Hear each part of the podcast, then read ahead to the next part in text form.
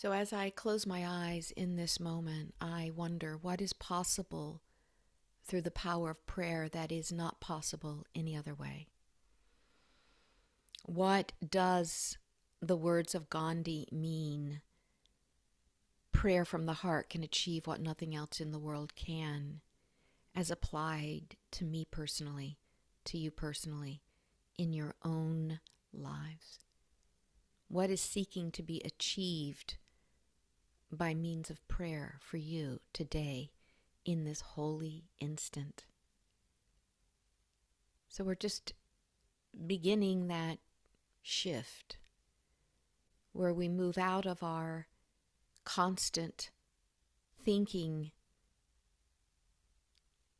tendencies, looping in thoughts and thoughts and thoughts, and we begin in this instant of prayer to relax. And it is a movement into a deeper intelligence within us. It's a movement, it can be referred to as a shift we're willing to make from head to heart. And I invite you to be curious about that shift now. What is that shift from thinking and feeling considering all the past and the future and the right and the wrong and the should and the shouldn't, to simply resting in love. To have faith in a presence of love out of which you are born. So we begin now to just see if we can gently coax our curiosity that we might be more curious about the love that is, the wholeness that, that is, the sublime perfection that is, and have curiosity in this in a way that overrides our opinion. Our opinion, well, this is lacking, that is lacking.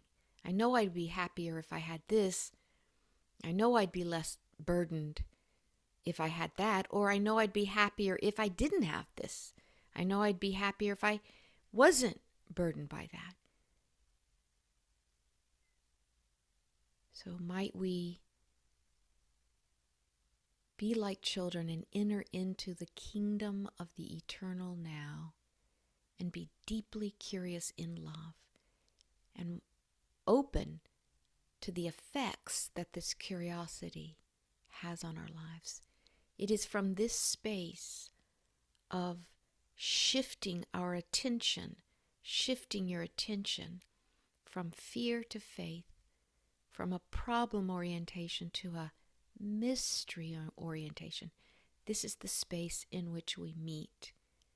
And this is a space in which healing occurs. And so it is, I bless this episode of Prayer on the Air. That means I bless you. And as we enter into the state of prayer together, that blessing flows to those you love. And in my blessing, you, I'm blessing myself and those I love. So we allow the ripple effects of prayer to bless and bless and bless.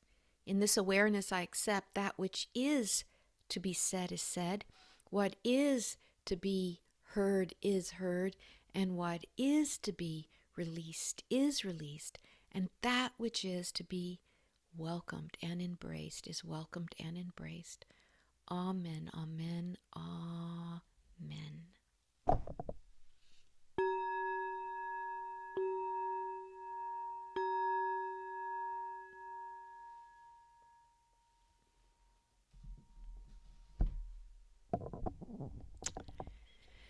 Welcome, welcome, welcome. I am grateful we're here.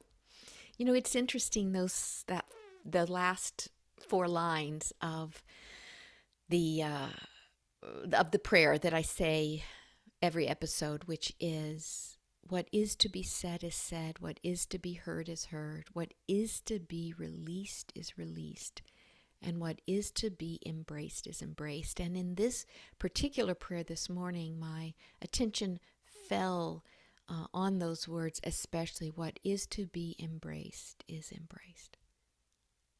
And what is to be embraced? What is to be embraced by you and me? I think when I first had those words fall on my heart, you know, I thought whatever is to be embraced would be like deeply welcomed by me. Like when I hug someone, like I'm I'm wanting to hug them. I'm I'm a full in yes. And yet as we heal from a sense of division from our well-being, as we heal from a sense of separation from our own happiness, we're often invited to embrace what we don't want to embrace, what we're resisting, what we're avoiding. So to embrace grief, perhaps to embrace a sense of loss, to embrace, you know, even to embrace uh, fear, you know, to bring the fear, the doubt, the worry into the loving. And I used to think that, well, if I embrace fear, doubt, worry, grief, loss, isn't that everything I'm trying to get away from, right? If I do that, won't I get more of that? Won't I have more fear, more loss, more grief, more of what I don't want? And this is the amazing paradox of spiritual reality, of truth, which is our true nature, your true nature, my true nature is love.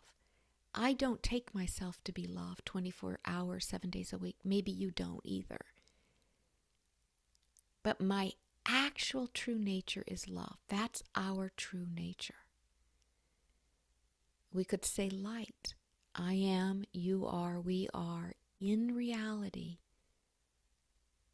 an inextinguishable light. And that light is completely inclusive and non resistance resistant. So when I welcome my grief into the light of my own being, I welcome my uh, hurt into the light of my own nature my disappointment, my sense of loss,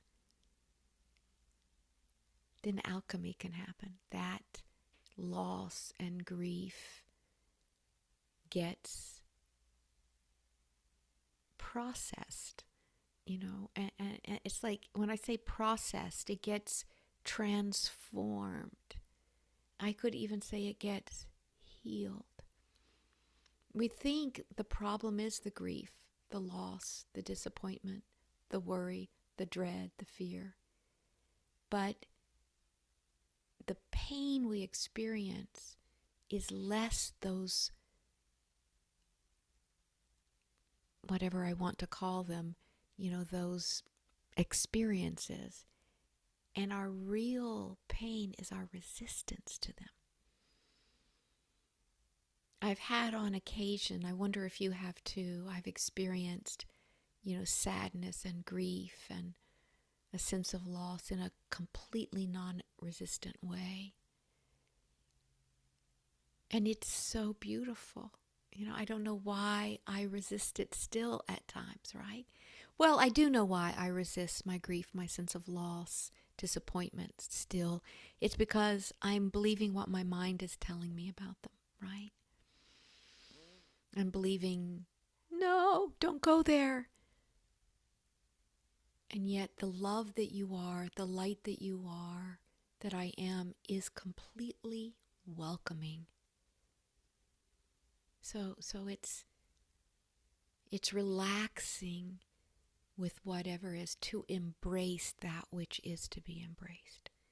And when I embrace that which is to be embraced. One of the things I experience right off the bat for me is I start to feel much more adult. I feel, I want to call it like an emotional sobriety. Think when I'm resisting an emotion, I'm probably, you know, in some trauma response with some younger part of myself. And that emotional sobriety, that kind of adulthood, when I say adulthood, maybe I'm talking about spiritual adulthood. You know, we can be somebody who owns a house, pays our bills, drive a car, you know, has all the right insurance and everything else, all those things we think of our adulting, but not have the kind of adulthood I'm talking about right now, you know, where we accept life on life's terms with non resistance. And when we do that, all these capacities reveal themselves within us. We're so much, we have so much more capacity to actually love what is. Not perhaps in who we take ourselves to be, but in who we truly are, what we truly are. I mentioned in the episode last week a book I'm reading right now by Rupert Spira, uh, The Heart of Prayer. It's getting stained, my cover, my tea. I, I read these books drinking tea and eating chocolate. and like I look down, chocolates on the book, you know. So I don't know how sober I am in truth, but I did want to read this uh, little passage that I just read this morning. It's on page 91 of this book. And it it uh, it begins with a, a, Ru, a Rumi quote, a quote from Rumi. Rumi said, Be like melting snow. Wash yourself of yourself. This self emptying, self forgetting is the highest form of devotion. It is the practice of the presence of God. It is the place at which our longing for happiness turns into our love of simply being, our love of God.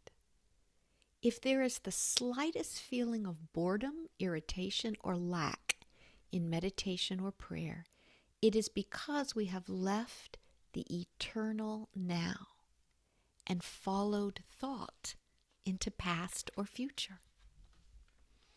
Therein lies our sorrow. We think our sorrow exists in the now and that we escape it from we escape from it into past and future. But the opposite is true. Our sorrow exists only in reference to the past and future. It cannot stand in the now. Make the now your refuge. It is the place of peace. So, what are we doing when we pray for one another as we begin to take prayer requests from one another? And I invite you to raise your hand and and and and write in your prayer request. But what are we doing? What we are doing ultimately in consciousness is we're standing in the eternal now for one another. In the eternal now, only love is, and no matter what the appearance, no matter what the condition or situation, in the here and in the now, all is well. It's only, as Rupert Spira says, in our imagined past and future that we conjure up all this resistance and fear. And this is an extraordinary gift of prayer. I can stand in the eternal now for you, in the actual heartfelt witnessing that all is well. You know, you might be able to stand in it for me. You might be able to stand in it for another. As we do this for one another, we grow more capable of maintaining that prayerful, prayerful consciousness in relationship for ourselves. Now, you could say, well, shouldn't we all just do this for ourselves? There's there's that that's a fair question and maybe yes. And yet because I'm emotionally invested in my story, in my own suffering, in my own confusion about past and future, and you're not, because you're not living my life, apparently. I'm not living your life, apparently. It's easier for me to jump to center to see the truth of the light where you are, because I'm not buying in to your story that you're separate from your good.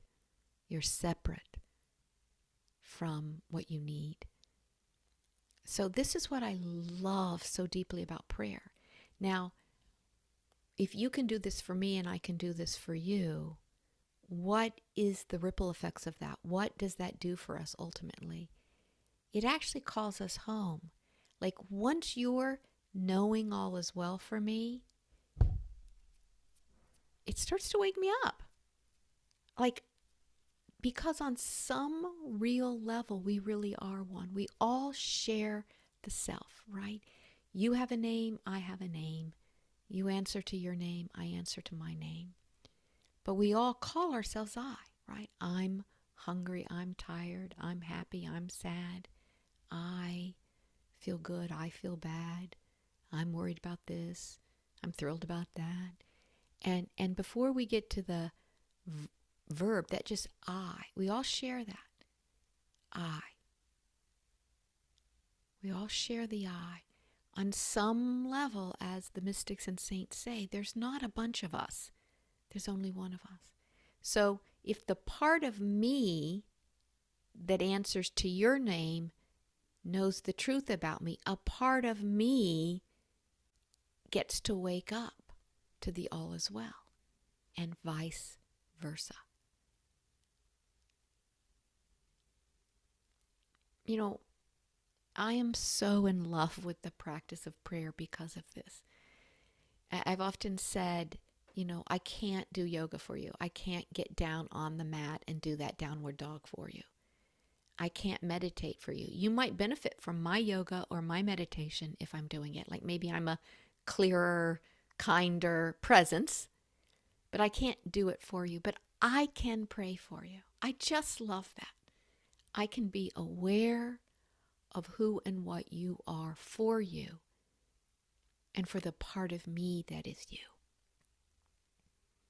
Or for, and even when I say for the part of me that is you, that's inaccurate. You know, all of our language, you know, we make concessions when we try to speak of spiritual truths using language because words are just pointing to these truths that are ultimately paradoxical and thus rather impossible to fully describe, and yet we can point. So, we're going to begin to take requests in, in a moment, but just I want us all, uh, each of you listening to this podcast via a streaming service, each of you who is here live. I mean, I just want us to sit with I have the power to be aware of the eternal well being, the eternal wholeness, the eternal perfection, the eternal completeness on behalf of another person. And I can do that even when I fail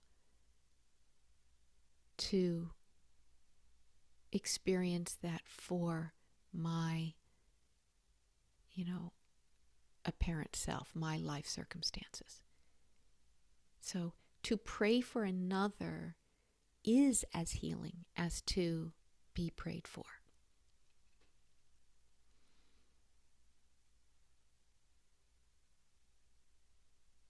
So let us begin with prayer requests and uh, questions. Let's start with Hans. Good. Hello. Hello. Thank what you. Ti- Hi, darling. What time is it there? You're in Spain? Yeah, 6:22 p.m. Ah, ah. What time do you eat dinner? Uh, at 8. Eight. That's nice. Uh, well, usually uh, around that time. Ah, the Spanish, my, my Spanish friends usually eat later the the Spanish uh, tradition is to to eat like at nine or ten o'clock at night. That's so beautiful. I, I, I eat Yeah. so early, but I, I like that idea of dining late. It seems a bit more festive. So, Yes and no. It's more festive some days, but every day it's not good for digestion. Yeah, So yeah. the earlier you eat before you go to bed, the better it is. I, I find that for myself. So, yeah. Yeah, Ah, Yeah, you you really spoke to me today with the introduction because um, I'm reading a book which is and the author kind of talking about the path from the head to the heart, and it makes a lot of sense to me. And what I and it just would say is a prayer which um, asks my head, my mind, my brain, physically speaking, to relax and get out of the driver's seat and let the heart drive. Um, so I think when we are born, we are all driving with the heart, and then our education pushes up us into the mind, and it's the mind which is so. And I like like the word you used today, embracing, because the mind skips two two letters. It's bracing, brace for the anger, brace for the um, fear, brace for anything negative. Don't feel that way. It's all the rules are bracings in a way, and the only part which is capable of embracing is the heart. And uh, your mind even has created the idea of a heartbreak, and I love that in that uh, book where it says, "I can't break." So when the heart is talking to the mind, says, "Don't worry about me. I don't break. Don't stop trying to protect me. I'm so much stronger than you think. Uh, give it to me, all those emotions, all the anger, all the fear, all the suffering. I deal with it, but let me deal with it. Don't interfere. Um, and this is kind of what I would love in a prayer, like this kind of addressing the mind to step back, relax, stop to worry, let the heart do its thing, to to shower with love everything what happens in life and transform it like this rather than managing it like the mind would do. I'm, I hope I'm clear. yes, beautiful. So you're beautifully clear, and I really love what you say about like the mind braces and the Mm. heart embraces. So, you know, the first thing I want to draw our attention to, and this happens over and over and over in our language, and thus because we tend to interpret life through thought, we create a life that reflects what the finite mind thinks is possible rather than what's really possible. Mhm. And you know, I'm thinking of you in Spain, 6:20, about to have this dinner at 8, and I'm just, you know, for me, I don't know, I imagine it festive, right? And then we talk about festive versus digestive, right? And there appears to be apparent duality. You know, why, you know, you know, and I I said, "Well, why do I eat so early? You know, it's good for my digestion." And right there, you know, we buy into the either or. You know, it's festive or digestive. You know, you can have a good time and, you know, pay for it the next day, or you can, you know, be more disciplined, maybe more rigid, more careful, more controlled, and maybe it won't be as fun, you know? And that is mind made. And then we participate together in this mind made reality. Like, I know exactly what you're talking about, Hans. You know exactly what I'm talking about. And we believe then in that finite space.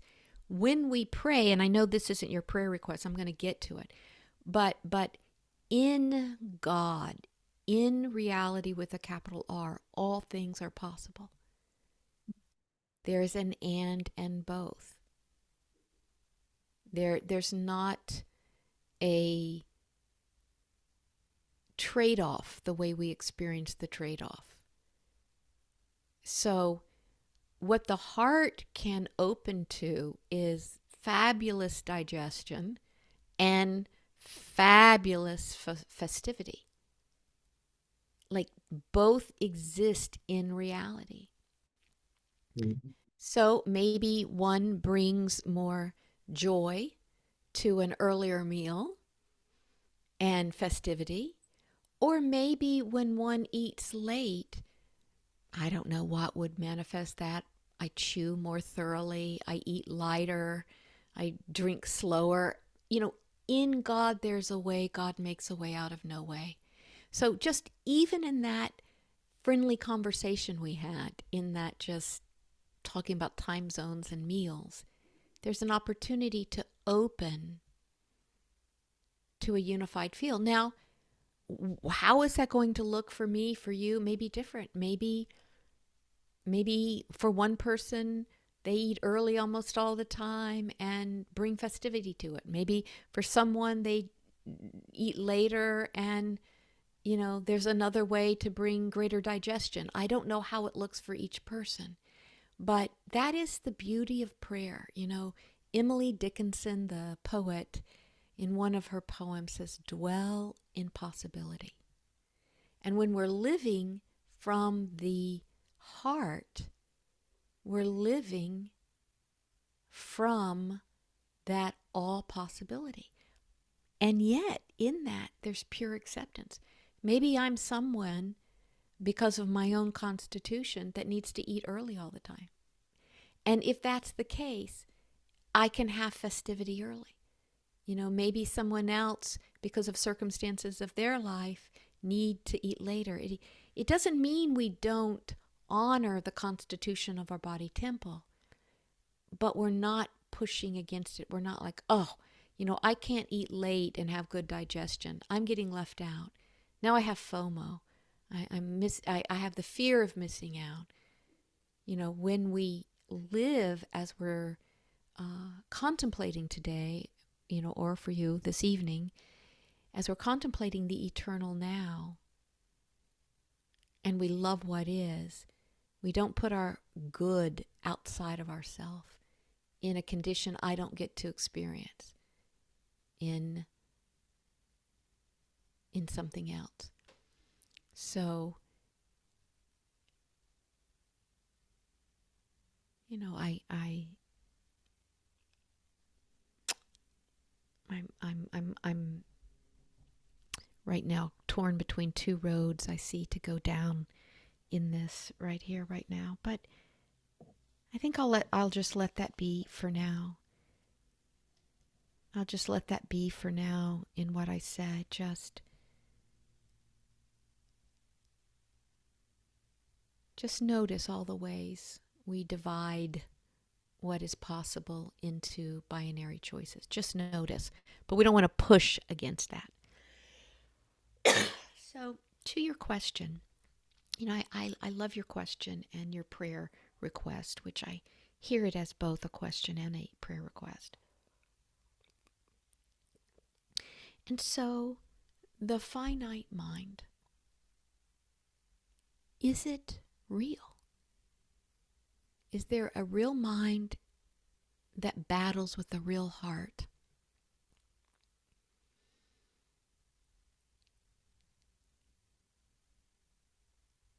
You know, I just want us to wonder about that.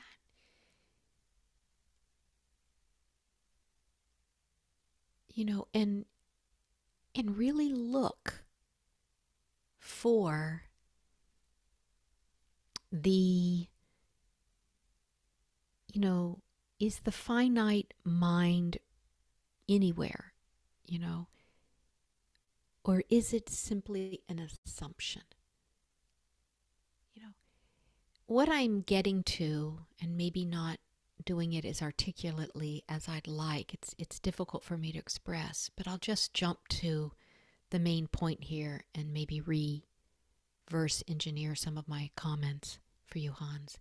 But the finite mind, who and what you take yourself to be, trying to protect yourself, me trying to protect myself, and such, is just a conglomeration of thoughts that I, my, I've identified with.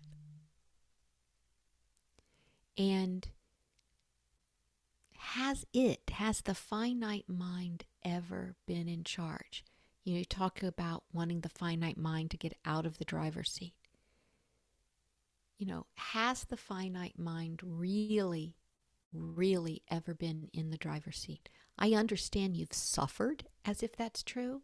I too have suffered as if the fear based thinking that I would attach to and say, that's me, that's me, that's my story, right? I've imagined it in the driver's seat.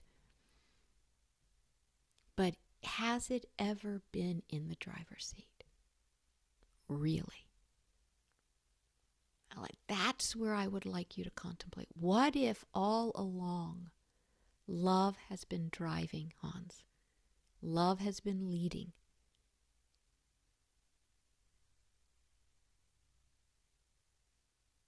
And what if this is much more an acceptance of this spiritual truth that the mind was never really in charge as we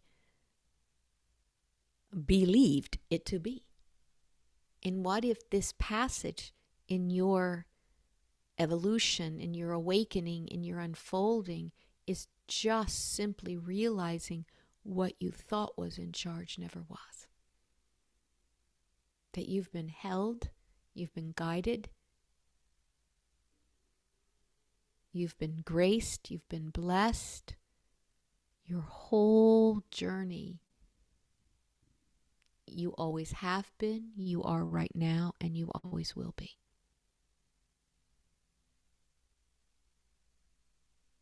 That there's no competition between the head and the heart as it as it feels like it is as we assume it is? What if there's never been a competition there or even a battle? What if the heart has won and, and it's just patiently, infinitely patiently waiting for the mind to rest in the heart finally just like a child, we finally soothe.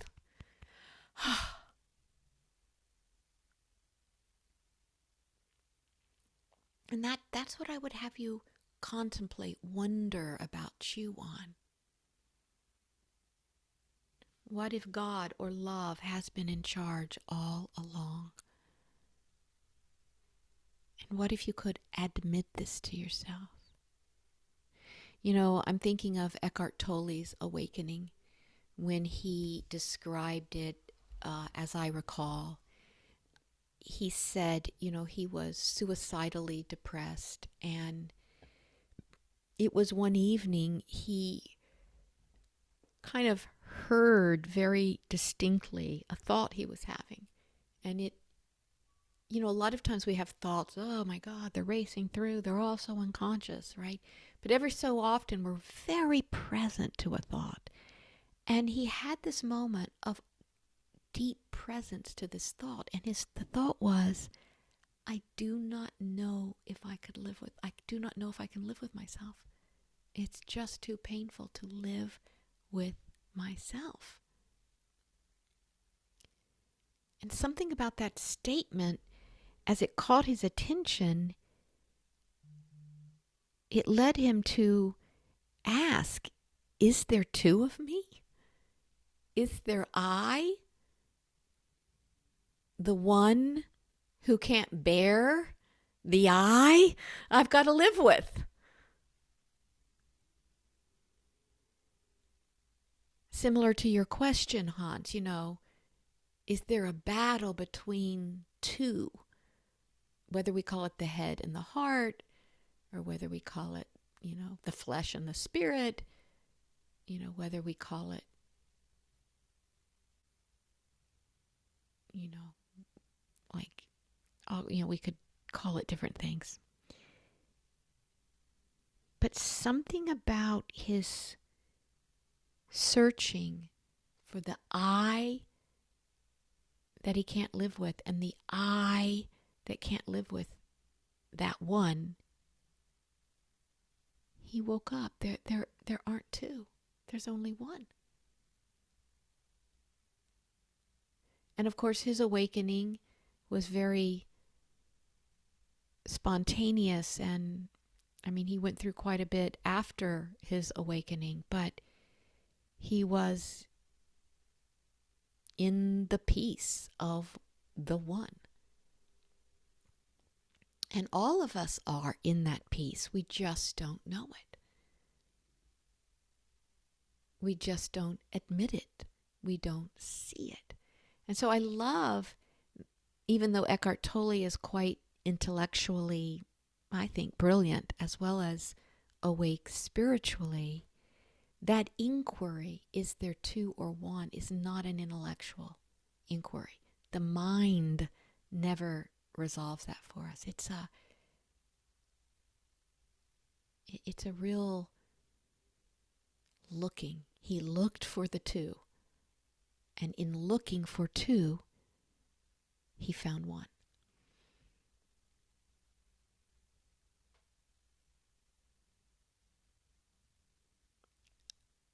Ralph Waldo Emerson says all of our suffering is scene painting and counterfeit. Scene painting and counterfeit. It's our imagining past and future in such a way that, you know, to one degree or another, we we react, we freak out, and we we contract. So only one only one, only one. And of course, if I drop into that, it means I'm willing to let go of my story. And again, that's what we really are always letting go of every time we pray is some degree of our story. You know, I worked hard to construct this identity separate and apart from God. And I used my best thinking to get here. And I arrogantly, you know, mistakenly believe at times it's because of the identity that in my imagination I created separate and apart from God that I have food on my table or that I'm okay. So I think, well, you know, my survival depends on this false sense of self. And so I suffer some more and suffer some more.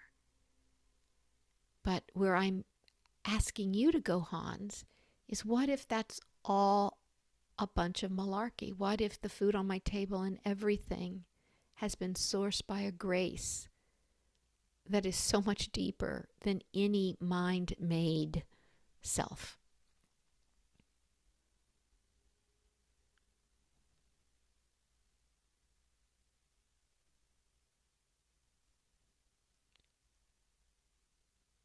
So, those are my thoughts. Any feedback, anything you want to say to that, Hans? And then we'll we'll we'll put all this in prayer.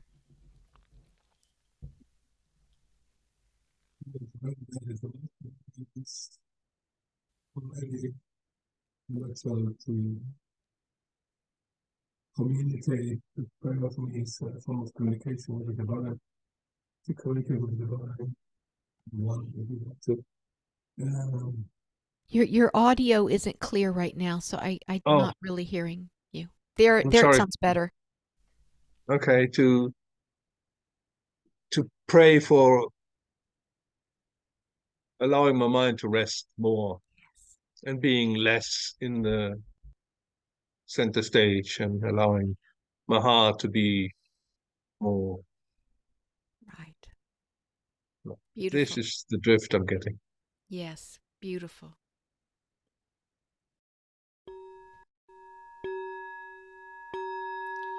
So I'm I'm so grateful, Hans, as I turn within to pray now for that. Let it, the prayer is to let the mind rest.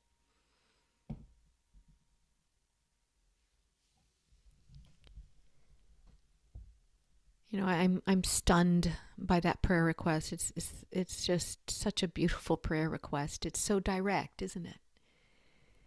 And so as we are here together, placing our attention, and remember our attention, our awareness is, I use those words as synonymous with love.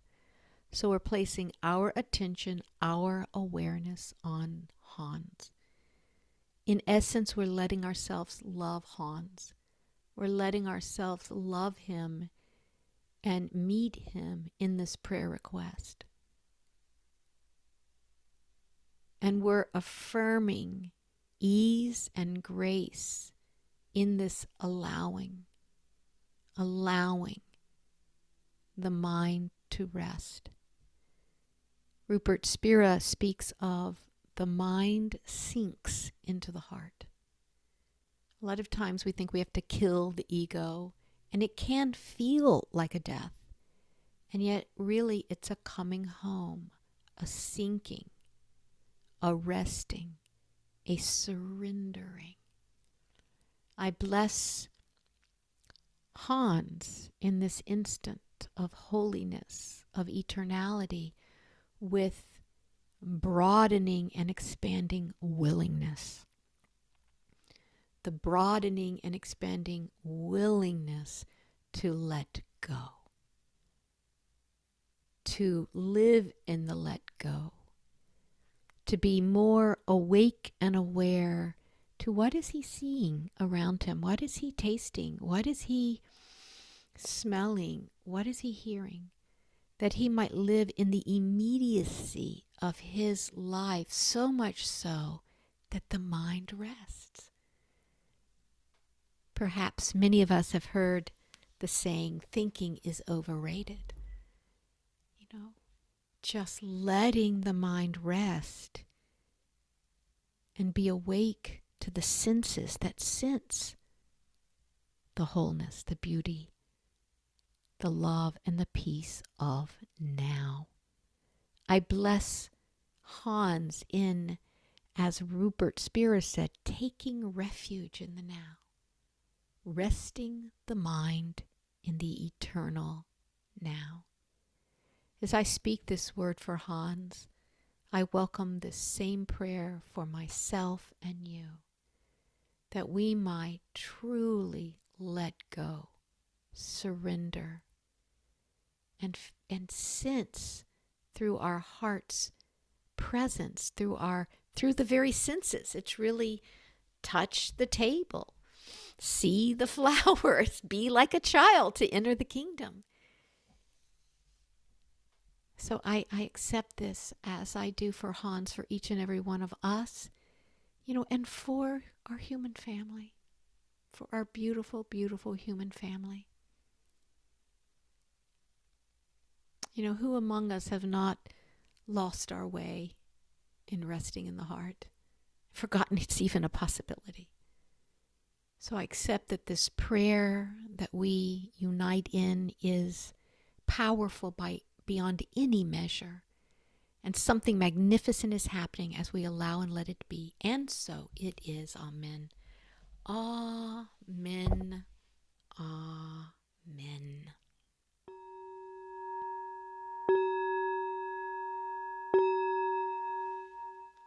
Thank you, Hans. You know, I find today as I speak, I'm speaking slow and deliberately and I hope you realize that's to, those spaces are, are to be there for us to drop in more fully and completely. Hello, Zara. Good morning, Angela. It's so nice to be together. Yes, so good to be with you. Where are I you? love. I'm in in BC, in Canada, in Vancouver. That's right. Beautiful.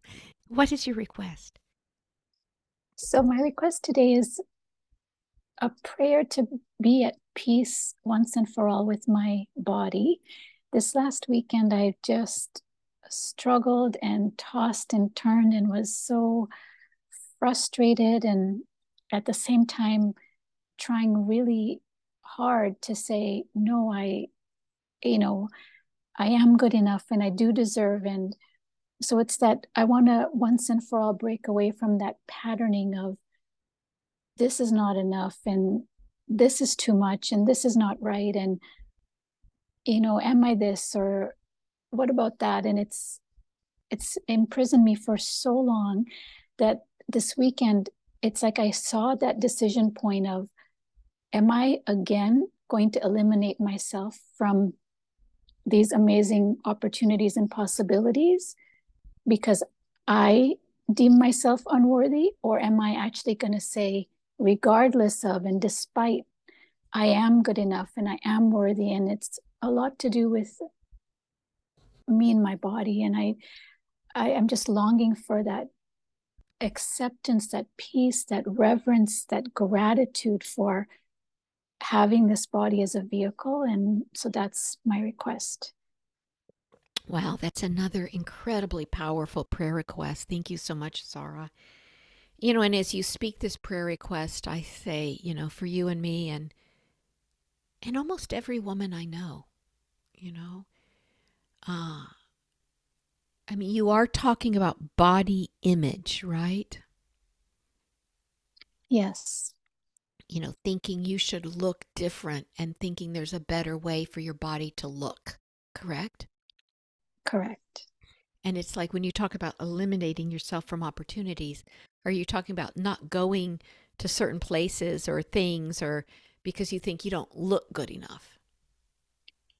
Yeah. And, you know, I'm in a new relationship. And so a lot of this comes up for me, you know, that um, I guess, is it an insecurity or a, you know, it's like just not feeling like I'm going to look good enough. And yes. and it's wanting to kind of crawl back in and turtle in and just say you know what? It's better just to close the blinds close the door stay inside. Yeah. Yeah those pajamas feel good don't they? Yeah. Yeah. Oh sweetheart. Yes yes this is a powerful prayer request. I was uh, listening to elizabeth gilbert. She's the woman who wrote uh, Eat, Pray, Love and a bunch of other books, Magic, and and uh, you know she recently cut her hair very short, and then planned to buzz cut her hair, and she did. And you know she talked about the money she has spent on her hair to try to get her hair to look different than it is.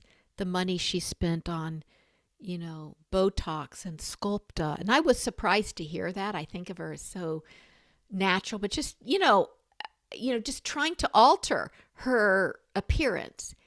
And she said she she had had this dream of buzz cutting her hair for a long, long, long time. And she says it feels amazing. And she did it in protest of the female beauty standards that she'd imprisoned herself in for so long.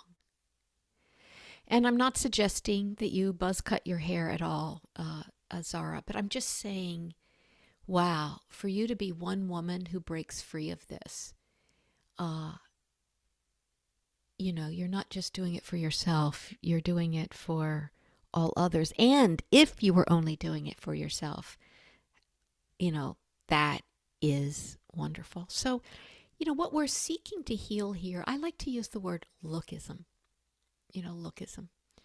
You know, I went to a party yesterday and I didn't know what I was going to wear. They said, wear your favorite color. And I, I found this outfit that I've had for a good 10 years. And I, uh, you know, decided like, well, it actually looks pretty good still. I'll wear it. And it has a beautiful color shirt. And I was thrilled that I fit into the pants. You know, it was lookism. Do you see what I mean? And if I hadn't fit into the pants, I would have been like down, you know? And that's where my idea of shrinking myself in some way is a win. You know, it's very um, distorted. And I'm one of many people, right? Um, uh, with this lookism. And so, interesting lookism,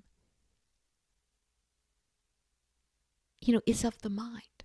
You know, what we're healing here, Zara, through prayer.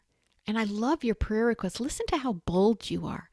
I think you said, and, and correct me if I'm wrong, and do give me the right words that you or the exact words that you said. But I think you said, I think you said, be at peace once and for all with my body. Yes, that's exactly it. Yeah, be at peace once and for all with my body. That is a spiritual warrior thing. And and man, what does it take to be at peace once and for all with your body? Number 1, it takes self-forgiveness. And the forgiveness it takes is to forgive yourself for being wrong. That you've been wrong. I've been wrong in believing what my mind would tell me that there's a way to look and not a way to look. There's some kind of ranking of looking good or not looking good. You know, we, we have to forgive ourselves for buying into that you know, imprisonment. That's number one. Number two, you know, it requires deep humility. You are beauty, Zara. Your beauty from head to toes, your beauty in every bit of your from your hair to your fingernails to your toenails. You are made out of beauty. And anything you see other than that is your confusion. Anything I see other than that is my confusion. When I rank getting into those pants versus not getting into those pants, that is my confusion. And that thrill is very temporary and it will only be matched with the opposite experience. Maybe it'll happen tomorrow or the next day, or maybe it happened the day before. But when we hang out in that good, bad, right, wrong, should, shouldn't, it always balances itself out. What comes up must come down. It's no way to live, right? And so it requires humility that you don't know what you're talking about. You don't know what you're seeing about beauty. It's like I see through the glass dimly You've got to admit that to yourself. So self forgiveness, humility, and then number three is bold. Be bold, baby. Baby, be bold. That is, and that's what I hear in that prayer request. I am singing the body electric. I am celebrating this beauty. Even if my imagined finite mind is is is is is repulsed, saying it's repulsed. You've you've got to accept that is the confusion. That is confusion. That criticism is confusion. And it takes over and over the humility to realize I'm not seeing clearly. I'm not seeing clearly. I'm not seeing clearly. I'm going to step out boldly in the beauty that I am I'm going to celebrate the beauty of others in their bodies just the way they are, just the way I am, no matter what uh, cultural confusion that has conditioned the thought patterns that would have me make choices that go against my own happiness. So, I'd love to hear your feedback to what I'm saying regarding the forgiveness, the humility, and boldness. Yeah, I think that's a perfect recipe, actually. It makes a lot of sense. Um, because I've been really hard on myself and critical and harsh and and um and that feels like it hasn't been fair been unfair to myself. And and absolutely there's a humility and a grace in willing to be beautiful um, and and a boldness at the same time. So i think it's perfect. Thank you. Yeah yeah. And i, I wonder if you've ever noticed this Zara and i don't know if this has ever happened to you. It's happened to me. But I've had on occasion like felt beautiful. And then I've looked in the mirror and thought, why was I ever feeling good? but I, you know, I looked and then I, I lost it. Has that ever happened to you or anyone here? Yes, I see some head shaking. Yes. Yeah. And that's we're believing what our mind is telling us when we look in the mirror. But before then, we were just in our essence, in our God given right to be beautiful. It's not measured by lookism.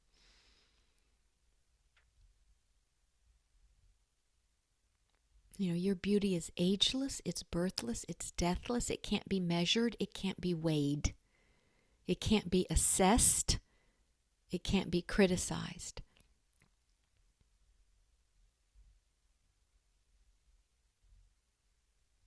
So I just pray. I'm I'm excited to pray for you with this, Zara, because I, I, uh, I really want this for you, and I want you to enjoy this new relationship, and I want you to enjoy every aspect of your body.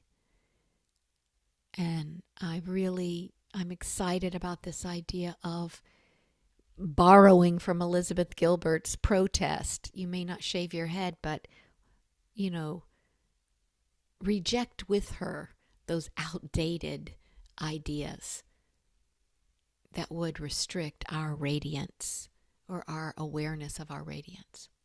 So beautiful. So let us let us pray. It's been written ask and ye shall receive. It's been written in the course in miracles. the problem is not that you ask for too much. The problem is that you include too in you include you include God in too little uh, I'm thinking of another quote. I don't remember where it comes from, but it's something like It's as easy for God to create a castle as it is a buttonhole. So it may seem like, well, how can we pray for Zara to have to be at peace once and for all with her body? Like, you know, immediately the mind wants to futurize. Oh, does that mean we're responsible for every moment that comes out after that? And we've got to declare perfect peace beyond human understanding? No, we don't even imagine future. We don't imagine past. We truly just know what is. That peace beyond human understanding is Zara's nature. That she couldn't have asked for this prayer request if it weren't already done, if she didn't already have a felt sense of this possibility made manifest and realized. So, all we do in praying for Zara is we're present to the infinite self forgiveness of her being. We are present to humility that knows no end, and we're present to the spirit of boldness that never sleeps. That is God as Zara. This is what I see. This is what I accept. This is what I rejoice in. I let it be, and so it is. Amen. Amen. Amen.